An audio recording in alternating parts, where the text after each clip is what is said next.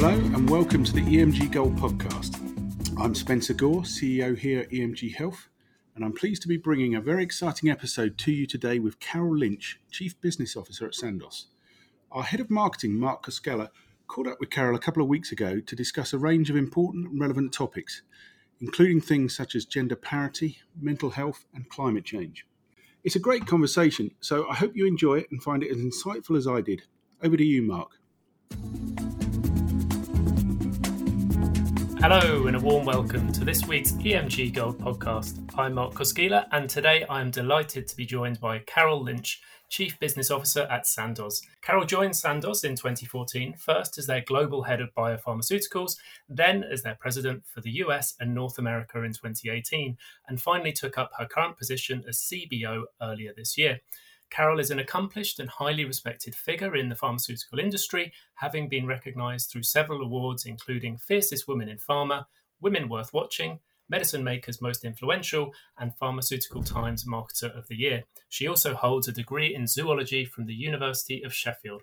I'm really looking forward to our conversation today, so welcome to the podcast, Carol. How are you? I'm doing really well, thanks, Mark. Great, and thank you so much for coming on. Let's uh, let's get cracking then. So, um, as I mentioned there in the introduction, you studied zoology at the University of Sheffield, but what informed your decision to follow a career into the pharmaceutical industry? Thanks, Mark. Well, I always knew that I would work in a science based field, but as I was learning more, I realized that what I was really drawn to was marketing. And when I was interviewing for my first marketing position, I was told it was down to me and one other candidate. And the other candidate was hired because they had sales experience. And the hiring manager gave me some advice, which was invaluable, which was to go and get some sales experience. And it was the best advice I think I've ever gotten because that set my career path in the pharma industry. Great. And, and and how long did it then take till you you kind of migrated across into into more of a, a marketing role? So I did a sales role for two or three years, and then actually during the formation of Novartis, I moved into a marketing position. So it's about three or four years, and I moved into uh, through sales leadership, but then into marketing. Yeah. Great, and and I guess on, on that topic of, of, of leadership, you're you're a, a, staunch advocate for increasing the number of women in, in leadership positions in the industry what was your experience of rising through the ranks to a leadership role and, and how do you support fellow women in your organization to do the same? Oh, great question. You know, creating a more inclusive society is about celebrating diverse opinions and backgrounds because we've all got our own unique experiences that we can bring to the table. And when we come together to welcome and celebrate this, we can really create a better, more equitable world. Now, at Sandoz, this means that we're creating sustainable programs and policies that really support minority and underrepresented groups. So, for us, this includes a variety of things such as parental leave for both males and females in the organization, flexible work policies, executive sponsorship of our employee resource groups, but then also more on the more formal end of things, it's also around you know D&I training so that we really raise awareness and understanding about diversity and how to create this inclusive environment. But you know what? I think that celebrating our differences is just not enough. You know, we also need to remember to acknowledge that we're mostly very similar. We're very alike. And in my experience, you know, throughout my career, has been that it's only when we have comfort in our similarities that we can truly value those things that make us different, and then we can all collectively benefit from them. So that's kind of been my experience throughout my career so far, and what I'm trying to do to make sure that we continue the great work that I've seen make so much progress over the last 20 years. No, it sounds um, sounds fascinating, and sounds like there's lots of positive things that, that, that you're doing within your your business. I, I, guess another really important issue is is the one on on uh, mental health in terms of uh, organizations and, and and you're obviously a leading voice on the importance of of that in the workplace particularly in the face of the challenges created by the pandemic so how can we ensure that employees feel safe and comfortable to ask for help when they need it yeah, I think we're all going through this process now, right, where we're trying to work out what our new normal is going to be. And as a leader in the organization, one of the things that I'm focusing on is is making sure that we're really taking care of the collective, you know, making sure that as an organization we emerge from this in a really good place. Now, you know, you know as well as I, Mark, that mental health for a long time has really been a taboo subject, but that's really starting to change now, both within the workplace and, and outside the workplace as well. And what we know for certain is that when you don't talk about something, it gives it tremendous power to really isolate the people who actually most need help. So we really need to make sure that it's safe to speak up, to have that discourse and that conversation, and to create a strong social fabric in the workplace as well as outside the workplace. You know, in our communities, social media, and you know the surround sound approach to this. And honestly, we need to put as much effort behind maintaining and building our mental health as much as our physical health because honestly, it can be the difference at the end of the day between thriving and doing well or barely surviving. And as you mentioned, this has been really true during the pandemic. And I think the pandemic, in some ways, has really done us all a favor because it's shone a spotlight on it and it's allowed us to have those conversations so that when you ask somebody how are they doing, I think during the pandemic, for the first time, you really felt that people meant it and people were really answering how they really felt as opposed to just saying, oh, yeah, I'm fine. And, and so for me, it's about how do we continue this narrative and how do we continue to normalize this kind of conversation in the workplace. And, and you see it in so many platforms now. So I think we all just need to jump on board and make sure that we make this a sustainable narrative rather than a one off during the pandemic. It certainly feels like uh, tr- trust is a really important uh, kind of ingredient in, in, in this. Absolutely, absolutely. And for me, I think it was about leading by example, right? And therefore showing people that you trust them by sharing what you're personally going through. And it became very normal. Uh, you probably had the same experience early on when we would talk about the struggles we were having with adapting to working from home. You know, some people had um, family members that they were separated from. Others had family members that were way too close and always in the background on their calls. So I think everybody had their own experience at the beginning, and sharing it and talking about it, I think, really did help to build trust in our environment. I guess you also talked on there, uh, talked a little bit in there just about kind of physical health, and and is that something that that you kind of encourage team members to do in terms of being active? Oh, absolutely. Uh, we know, you know, healthy body leads to a healthy mind as well. It's uh, it's a virtuous cycle, thank goodness. Um, actually, one of the things that we used to do in the pandemic was we would do walking uh, team check-ins. So rather than us all sitting in front of our computers, especially when the weather was nicer, you know, we would make a commitment that we would all get out and really do a walking team check-in, and and always start out while we're walking, you know, saying how we were doing.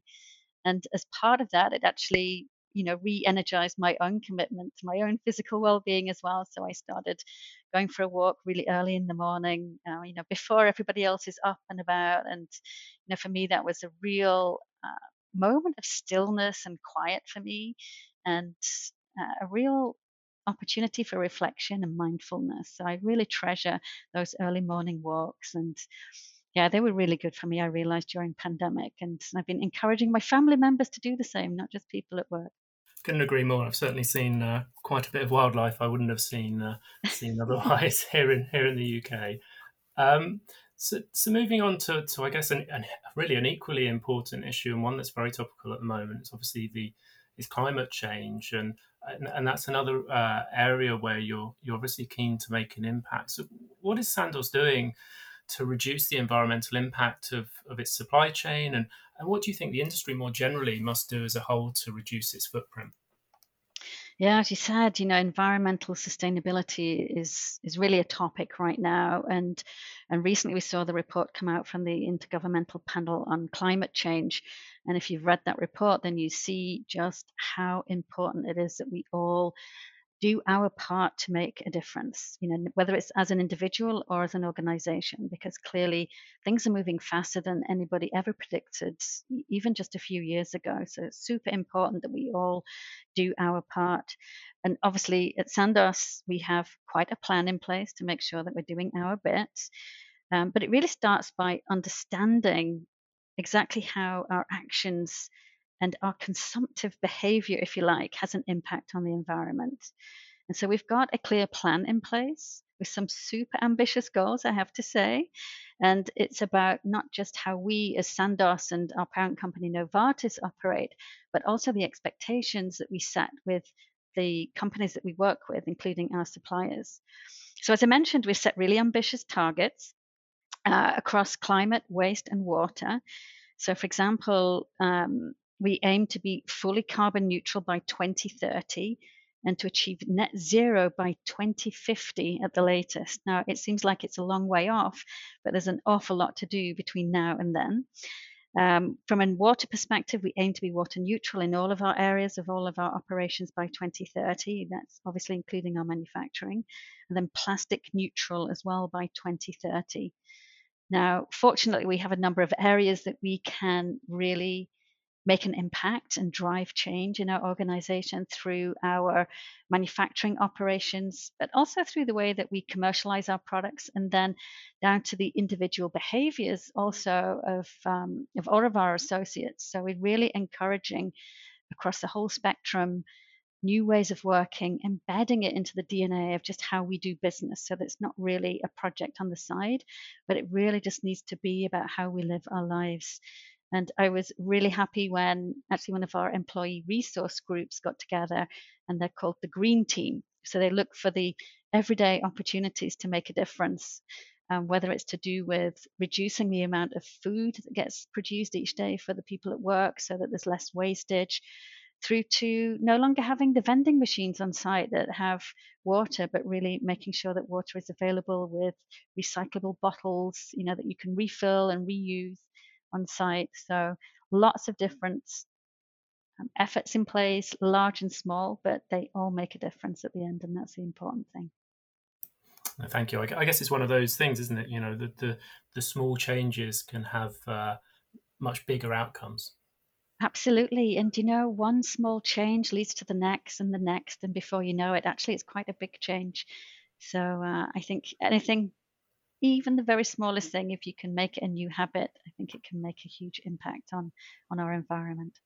Absolutely fascinating and really interesting to hear about. You know, the kind of making it more plastic neutral, etc. So, um, no, thank you, thank you very much for that. Um, moving on, so Sandoz is also uh, active in the space of biosimilars. So, what impact do you believe these could have on improving patient access to critical medicines?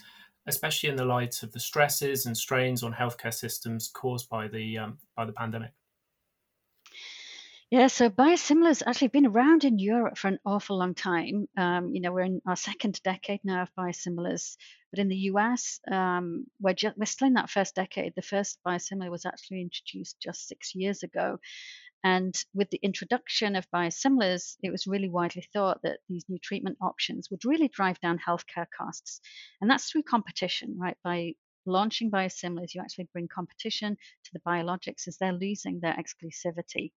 So there was always a big promise. And I think the question was always would we be able to deliver on this promise? I think in Europe, we've absolutely done that. There's been significant savings reports that have been demonstrated numerous times at many different levels across different countries and different therapeutic areas. Also, uh, with proof points around expanding access to medication to patients as well. Sometimes it's, for example, in the UK, led to the changing of guidelines around use of products that have been expanded to include a broader patient population, including in the UK with filgrastim. And in other countries, it's actually just allowed access for the first time to the actual molecule itself that wasn't previously available because it was just out of reach from a cost perspective for those um, for patients in those countries. So access has really been expanded on two different levels. But I started out by mentioning the US, and I think that's one area where we really should focus because, from a population perspective, clearly, you know, you've got a, a big population of patients there who are still not fully benefiting from uh, the fact that biosimilars are now available. So we have seen important progress, I have to say, since they were introduced, but progress has been slower than anybody expected in the US and certainly slower than we saw in Europe as well. And that's really because there have been some barriers in place, such as misinformation campaigns and misaligned reimbursement incentives in the system as well. So as a result of that, US patients have really not been able to reap the full benefits of, of biosimilars so far.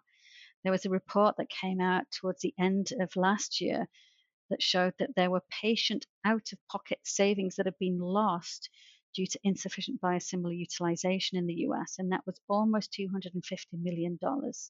So, really significant amount of savings that are available that are not being utilized right now. And of course, this increases each and every day while other patients are not having access to these products. So, clearly, you know, we've faced these challenges during this past year. We've, as from the pandemic, has really underscored how important it is to have a sustainable healthcare system where we can really drive access for medications, but also to utilization of the system itself. So, whilst we've made a lot of progress with biosimilars, we're delivering on the promise in some parts of the world.